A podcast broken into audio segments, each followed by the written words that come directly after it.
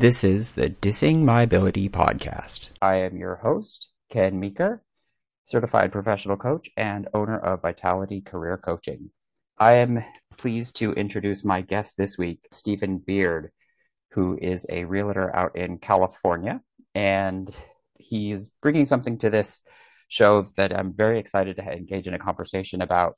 Without further ado, welcome, Stephen Beard. Well, thank you. It's a delight to be able to talk to you, Ken. Likewise. If you're comfortable disclosing a little bit about yourself, how your personal journey with disability brought you to where you are today, and how it might affect your day to day living. Of course, whatever you disclose is up to you, but uh, just so people out there listening kind of have an understanding of what you encounter and what your lived experiences is with disability on a day to day experience. Sure, of course. So I am a person with uh, cerebral palsy, and it impacts my walking, um, balance. Uh, primarily, I don't. I walk with a pronounced gait, and this has been my reality my whole life. And when I decided to start to get into real estate about about 18 and a half years ago, I wanted to be the real estate agent for people with disabilities in my area. And so that became my niche, my specialty. And over the years, I've learned that when I originally started, I was I was naive about it. I was not a disability advocate at that time. I didn't know uh, a lot about different types of disabilities, except at a very very high level. And so I've learned that everybody's circumstances are unique. And sometimes uh, some of my best clients over the years have people who did not manifest a physical challenge uh, in their day to day or in their housing needs. So it's been a great joy for me to work with the com- the community of people that I've come to know and serve over all these years, and to really embrace a part of me that had been really suppressed earlier in my life.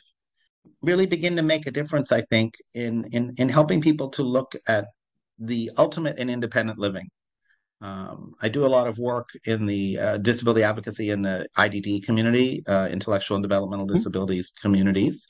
And many of the folks who are have housing needs in that community have neither the financial means nor the adequate supports to live as independently as they would like. And so I have a solution as a as a realtor who is providing a customized service to them and uh, I am now, you know, through all my advocacy, connected with all kinds of advocates offering all kinds of housing uh, options, um, and thus I can be more helpful, uh, even more helpful than before. So, yeah, that's, that's what I do. Which is, I think, is absolutely incredible, and the challenges that uh, we can face, you know, in our in trying to find adequate and appropriate and accessible housing when we live with a disability. It's uh, something so incredibly important. You know, as as you and I have discussed, you know, I mentioned earlier, I had an aunt growing up who was in a wheelchair her whole life, and they always had to customize their homes just so she could get you know to the bathroom and through the doors and all of that kind of stuff. And it's one of those things that most people don't think of unless it's an experience that they have to go through. You know, is this something that's accessible for for anybody, for somebody in a wheelchair, for all, all different types of things. And so what you're doing is critically important, I think. 18 years ago, is, I think is what you said, how long you've been uh, doing real estate. Why real estate? So I kind of fell into real estate. I had been working in other professions. I had uh, done uh, a stint in um, software customer service, and and and I did. I was a journalist for a while, a radio journalist for a while, and I had been a project manager. Um, but due to a variety of circumstances, I needed to make a change. And I had a brother in law who was a real estate agent, and he suggested I consider getting my real estate license. And I was kind of hesitant at first because of the perception I had of real estate agents and this idea of not wanting to become salesy, not wanting to become one of these types of high pressure per people. And yeah. it was a very pleasant uh, realization uh, that I came to that I would be able to do this work with integrity. I would be able to do this work in a way that I wasn't constantly pushing people to do what I wanted them to do, but helping them to make good decisions about where they wanted to live and what they wanted to do with their lives. And so that's why it's been incredible, incredibly rewarding. I've never done any line of work more longer than this. And I love it because of that. I love it because of the hours. I control my time more than I ever did when I was working for someone else, obviously. And I get to make a difference in my own way, uh, as I talked about before. You know, yeah. um, there's a joy you get when you help someone buy a home who never thought they ever would be able to afford to buy a home or find something that would work for them and their family. Um, there and you give them the keys. I mean, it's very special. Yeah, I can imagine that that's a, that moment is incredibly rewarding. But somebody else being able to experience that, oh wait, I I don't have to live like that.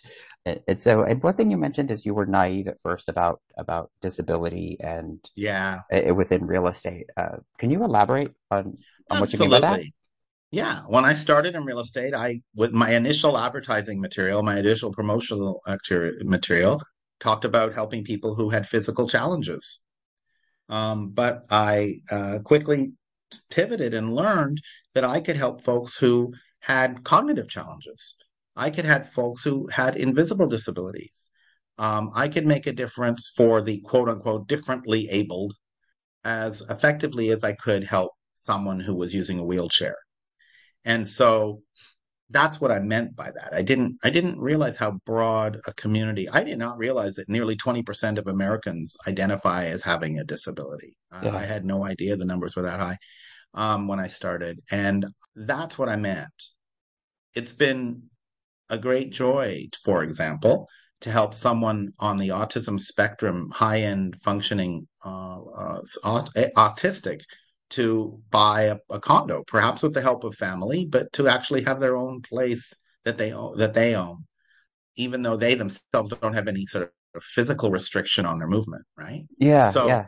Yeah, absolutely. Because yeah, I've helped folks community. with yeah, I've helped folks with MCS, multiple chemical sensitivity. Uh, I've certainly helped my share of folks who are blind or visually impaired. I've helped my share of folks who are uh, deaf and uh, hard of hearing.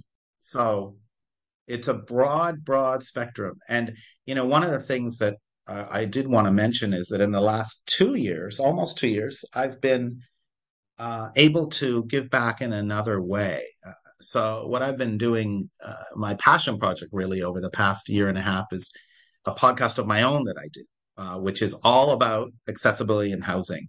And that's allowed me to be such a better real estate agent because now I'm meeting people all over the country, not just in my area, who have something to say about housing and a disability uh, or accessibility. And it's been amazing what I've learned about you know some of the ma- big trends going on right now in how do we adequately house people who are differently abled right yeah yeah it's a great podcast I, have listened to it i subscribe to it um, uh, hopefully to be able, to be able to get on there as a guest uh, one of these days and uh, bring something Absolutely, to the table. Ken. We'll but it's that. it you know then glad so so glad you mentioned it because it's it is a phenomenal podcast. Um, wow. and it, it's very broad. well, and it's broad in its in its appeal. Thank you. Just, it's not pigeonholed towards any like well if that if you're only somebody that's living with a disability it it's not just for those people it's for anybody that knows anybody that has a disability and just helps them similar to like what I'm trying to do with this podcast,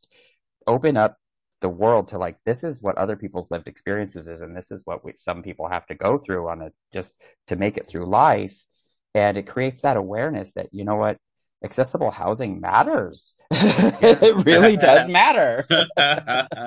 Um, you know there is a lot of improvement that we've seen in the past 20 years uh, around thinking about access in in building housing, especially government money where government money is involved. Um, but we have a long way to go. We have a long way to go um, in terms of educating people um, about some of the things to think about. Like I did a show about three months ago, maybe longer, where I talked to a climate change researcher who shared all kinds of stories about how housing for people with uh, disabilities or uh, differently able people is really going to be impacted in its own unique way and in some ways worse than the general public when it comes to climate change. And I just thought that was a really interesting thought because we think about climate change affecting people's ability to live on coastal yeah. lowlands, right? But how many people have thought about how climate change impacts people, the housing of people with disabilities? Yeah. So that was that's a kind of uh, I, I, love doing stories that you know sort of take a new angle. I like to call my show the intersection of accessibility and housing. Yeah. Um, so I try to get a very broad perspective. So I appreciate that you noticed that. Thank you. Yeah, because I think it's really important because you know I've had this conversation with a lot of people in terms of uh, disability and inclusion. The disability aspect of it when it comes to diversity, unfortunately, sometimes is an afterthought. You know, in order yes. for something to be really inclusive, uh, when it as it applies to people living with this, you know, with disability, it it can't be an afterthought in order to truly create inclusion and and and true access. It has to be something that is thought of at the initial design phase, at the engineering phase, when something is being first developed. In order for it to truly be accessible, for it truly to be inclusive, it has to it has to be something that's built into the design and I'm glad that, you know, having that conversation with a, you know, a, a climate change scientist, it, it creates that awareness that accessible housing for people that are differently abled can't be an afterthought. It needs to be something that goes into the initial phases of something because that's what truly makes it something that where everybody's thought about. you know, you're absolutely right, Ken. And you know, I I've had the opportunity to speak to some architects and developers who are very in tune with this idea. It, of course, is not universal, but there's a there's a movement towards universal design standards in architecture and in design uh, that would make the thinking at the outset of projects, housing projects of all types, be more akin to the way we now think about green standards for housing mm-hmm. uh, and make it much more part of the initial thinking. And that will lead to better outcomes across the board regardless of the modality of the housing. So, yeah, uh, this is you're absolutely right. And if I, with this podcast, can just make a few more connections, I, I really just it's just a, I'm not making any money from the podcast. It's just a fun, uh, sort of a, a, fun project and a passion project. It is something. But one of the reasons I started is so that I could connect people. And one of the greatest joys I've had since I started the podcast is hearing about or facilitating the connection of individuals from different parts of the country uh, who are working on things where they can collaborate and end up with a one plus one equals three sort of scenario. That is so, that's kind of joyous to me too. Yeah, absolutely. I mean, that is, the, I mean, you, you know, the, uh, not all rewards are financial. You know, I tell people absolutely. that all the time. Not every, not everything has to be about making a buck you know the, the universe doesn't care about how much money you have you're absolutely right it doesn't care. You know, we we have to look out for each other, otherwise we're never going to get anywhere. And, so, with regard to um, like I live in Phoenix, Arizona, which is crazy, crazy hot, and so some of the you know there's regional demands on accessibility. You're in California, you know, there's regional demands there, and in California is also crazy expensive. What are some of the current challenges, like with today's housing market, which is just insane? That you're encountering with people that they're facing that are the sort of the greatest challenges with access to housing right now? So I would preface my answer. I work in a very built up part of the Bay Area of California. Um, uh, it's a very urbanized, um, it's very, uh, it's an older housing stock. Much of the housing stock here is 100 years old or more. Um, there isn't a lot of new land to build on or to build housing on, and when they do, they tend to build up yeah. uh, multi-unit uh, condos or multi-unit apartments. So, what I'm about to say may not be relevant for someone living in in in the Midwest or in a rural area or something like that. So, of course, with that said, the biggest challenge still remains affordability. Um, now, back in the first re- in the recession, I worked through the uh, 2008, 9, 10, 11 recession, and during that time, the affordability uh, crisis got lightened up because prices fell a lot, and there were lots of programs um, to help buyers with down payment. But from about 2013 until this year, there really hasn't been much for buyers to turn to to be able to write competitive offers and get them accepted by sellers in the purchase market uh, to help with affordability. That's changing, and federal and state money is being made available for down payment assistance and uh, other programs to help buyers with affordability, including buyers with disabilities, self identified or authenticated. The Bay Area, where I work, still is one of the most expensive places to live in the country, despite the market softening a little bit uh, in the fall of 2022, which is where we're at.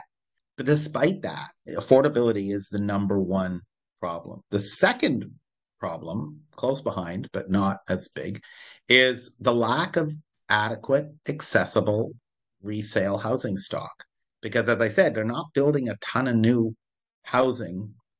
Um, and so if you want a single family home where I am, maybe one in a hundred homes will have been modified to some degree to support someone with a physical limitation. But we still have a market dominated by older homes with poor design, inadequate hallway width, inadequate open space, inadequate doorway widths. Yeah. I mean, it's amazing. I saw a house once where the bathroom was huge, but the door to get in it was only 27 inches. it's like, um, I believe it. I totally believe it. Um, so, so that's the second uh, I would say the second biggest problem is that we just don't have housing stock. So what that means is the buyers need to find money to find a home that they can modify and then find have the money to modify it. And some of the uh, local municipalities and uh, agencies around here offer grants and loan programs to help finance such things, but such programs are income limited. And so they quickly become unusable by the vast majority of clients that I serve who have enough money to qualify for a mortgage loan, but don't have enough money to qualify for the $30,000 in assistance they would get from the state or the local city to do, say, a ramp at the front of the house, whatever it is. Yeah. So, yeah. so that's a problem. Yeah, that's, I, that's, I think that's, you know, and I, uh, it's probably more, you know, certain aspects of it are pr- probably more pronounced in the Bay Area just because of the age of the communities. But I think it's pretty universal, especially with with regard to cost. I know here in the Phoenix area, it's gotten crazy with you know prices and oh, rents yeah. and everything, and it it just exacerbates it, you know, for people that and, have uh, that are in the lower end lower end of the income scale because yeah, it's like, yeah. how do you access things when prices are just astronomical, even if it even with rents um, so what are some of the, how do you help with those challenges when somebody's like, I have enough, you know, I have uh, enough for a down payment on a house. They're a first, let's say they're a first time home buyer. I'll give you a scenario. Let's say they're a first time home buyer. They have enough for a down payment and they qualify for whatever the, you know, median housing price is there in, in the Bay Area, but they're having difficulty finding like a, a house that suits their needs based on you know what their income and what they qualify for. How do you sort of navigate that? So because i work mostly in the resale world um, the housing stock is what the housing stock is. Yeah. So i will help the client to uh, isolate and find properties that meet their basic criteria and then help them to evaluate the home's accessibility for their unique accessibility needs. No two clients I've ever had have had the same accessibility needs. Even if oh, yeah. it, it, would appear visually that they do, it's certainly not true. Yeah. So they so having done some sort of uh, needs assessment with them to determine how they're going to use the space they live in from an accessibility perspective, um, I then uh, am helping them to find properties that are close enough that we can find a way to make it work uh, or find a, a, resource to to get them over the finish line if they can't find exactly what they want. And you know, in some cases, they can't afford to do it, so they have to look at living somewhere else or continuing to rent. Right?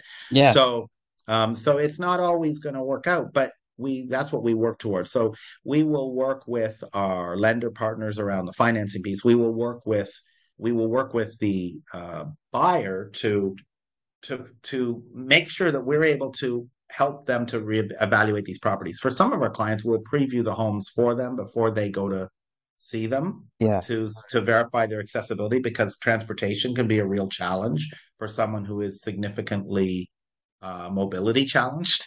Um, getting paratransit uh, or another way of getting to and from places.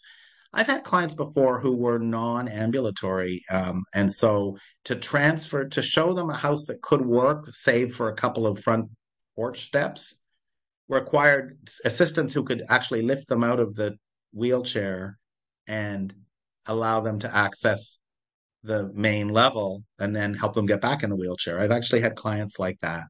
I sold a home several years ago where I had a, a lady who used uh, uses a wheelchair and she dragged she is a very lives very independently. She's a younger lady and she's very independent and she would actually exit her wheelchair and sort of drag herself up the stairs. She had cerebral palsy, um, has, um, drag herself up the stairs and then crawl around the house on the inside.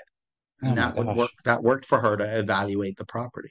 Yeah. I mean, that it's so really what it is is really meeting the clients where they are and Exactly. uh, instead of just like uh, which is which is so important and I wish more more people you know thought about that that you know access is more than just being able to navigate but getting just getting to and getting upstairs and stuff like that uh, it that's Yeah. that is part of access it's it's so much broader than most a lot of people think and I'm you know thank you Yeah. So for and that's thinking of it from a 360 point of view you know like how do they get there all of that matters yeah. uh, and it's so important and how are they going to live in the community after they move there? yeah How accessible are the sidewalks, the roadways, access to amenities that they need, access to services that they are used to getting in their apartment or where where they live at home with their family? Um, you know, it, it's a the community supports vary dramatically by neighborhood and by individual circumstance and individual need, right? yeah So one of the things that I want to look at is if I have someone who is a um, who is a who is receiving a certain series of services uh, in their home, maybe supported housing services or in-home support of some nature, how are they going to continue to obtain those things in the new environment? Um, and what are the possibilities for how that will look? And uh, you know, most of them appreciate my sensitivity to this because your typical real estate agent, and I I'm not trying to be, I want to be clear here. Real estate agents, I know a lot of amazing real estate agents, but they, most of them, 95% of them do not really know about the care system, whatever it is in their state, and how people are living in their homes and yeah might not know to right ask the right questions around how you're going to use the space you're going to move to from an accessibility and a livability point of view as a person who is differently abled, right? Yeah, I I think that's very, I think that, you know, that's not a knock towards anybody. It's it's just a, an accurate statement. It's one of those things where you don't know what you don't know. And, you know, uh, That's very true. uh, you know, uh, yours and my our lived experience is, you know, we've had to learn to understand certain things that people that don't have a disability they they won't have to understand because they don't experience it and so it's not that I you know I'm a, big proponent it's not that people don't care it's just they don't they don't know and so uh Yeah. I always admire other real estate agents who who reach out to me and ask me how some things they should be thinking about to serve their clients. Um, it happens from time to time because I've established this unique niche. Some a- other agents have learned about it and they will often turn to me to help their clients. yeah I So, I think what you're doing is it's so important. You know creating awareness is one of the best ways I think to you know to create advocacy is people don't know what they don't know and until they know they can't be a you know an ally. They can't help to advocate and create more better access for all of us uh, because we all benefit from greater accessibility you know we're all eventually going to get older and a lot of the things that you know elderly people need in terms of accessibility for their homes are things that also help people that are living with disabilities you know like hold bars and a hold bars in a shower as, as somebody with a visual impairment it's critical important for me just to figure out where i Oh am my in a shower It just seems like common sense, doesn't it? it does it does but common sense Yeah. is neither common nor sense I, i've learned Yeah. that You're so absolutely right. and so um so i want to circle back to one last thing that uh, uh i wanted to touch on and it's something that you what you put is accepting ourselves and our limitations is important, and that you've learned that it's okay to ask for help. And those those two sentences, I think, are critical uh, for just in life in general, but especially important if you are somebody who's living with a disability. That asking for help is a strength; it's not a weakness. And the more we can get comfortable asking for help when we need it, and knowing who to ask for help that can help us, is we all have limitations in life, right? You know, I'm never going to be a basketball star and it has nothing to do with my sight. It's just something I'm never going to be able to do. And that's, we all have limitations and we all have to ask for help. And so I thank you for, you know, pointing that out because I think that that's critically important. So, uh, I'm hoping you can elaborate on, you know, how it, what kind of made you step into that space where asking for help is a good thing, not a bad thing. I've come to learn as I've gotten a little bit older that many, many, many people uh, clutch their independent independence, your physical independence in this reality, in this world, like a pearl. And it is extremely damaging to the ego, if I may use Freudian terms here. Sure. Um, it's extremely damaging to our sense of self when we begin to see that independent ability go away. So, for those of us who see that happening to ourselves, we have to kind of get over ourselves. Yeah. And take the ego out of the picture and be a little bit humble and and not feel that it is somehow demeaning or lessens ourselves to ask for help. And I have to admit, it's been a hard lesson for me to learn as my mobility has decreased. Um, and I'm still walking, and I, I, hope that I am still uh, that I'm able to enhance this new this perspective uh, if my if my limitations uh, physically limitations go uh, get more pronounced. But um, I think that the reason the, the the power is in avoiding the ego play and yeah. being able to look at our needs from a practical perspective and there's no shame in it yeah. and i think that's another aspect of it there's there's a kind of an embarrassment when you can't take care of yourself if you're used to have always being able to mm-hmm. take care of yourself mm-hmm.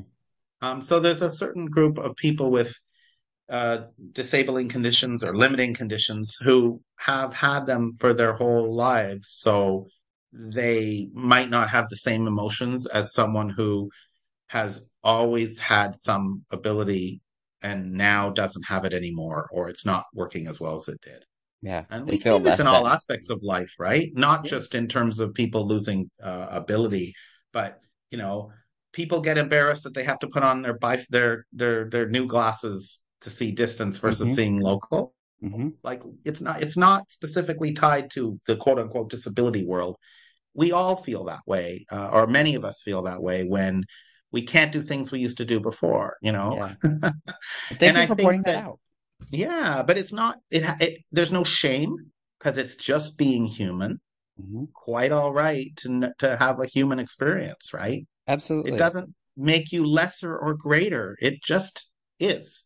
Yeah. And your self worth and ego should not be tied to whether or not you can bend down and tie your shoelaces, or whether or not you have to wear special glasses, or whether or not you need a hearing aid, or whether or not you uh, need to use a cane or a walker or a wheelchair, or any of those things. Um, it should be intrinsic to the other gifts and values that you bring. And yeah. we all have gifts and values we bring, even if we don't think so uh, that have nothing to do with how we manifest physically in this space. So that's why. That was awesome. that was fabulous. Uh, so I think that is the perfect place to end it is on that note because you summed that up so eloquently and so accurately. Thank you. I could not, I could not uh, definitely add anything to that because you summarized that perfect. Thank you. Uh, where can people find you if they want to reach out to you or learn more about your podcast, learn more about you, or if somebody has a housing question, or where can people find you? So people can find me at uh, at a number of places. Just Google my name, Stephen Beard, uh, Realtor or, uh, or real estate agent, um, California. You'll find me that way. You can also find me via my podcast, Accessible Housing Matters. Uh, we have a web page. I have a Google page. I have a Facebook page. I have a LinkedIn uh, identity there. And so uh, uh, you can easily get my email address.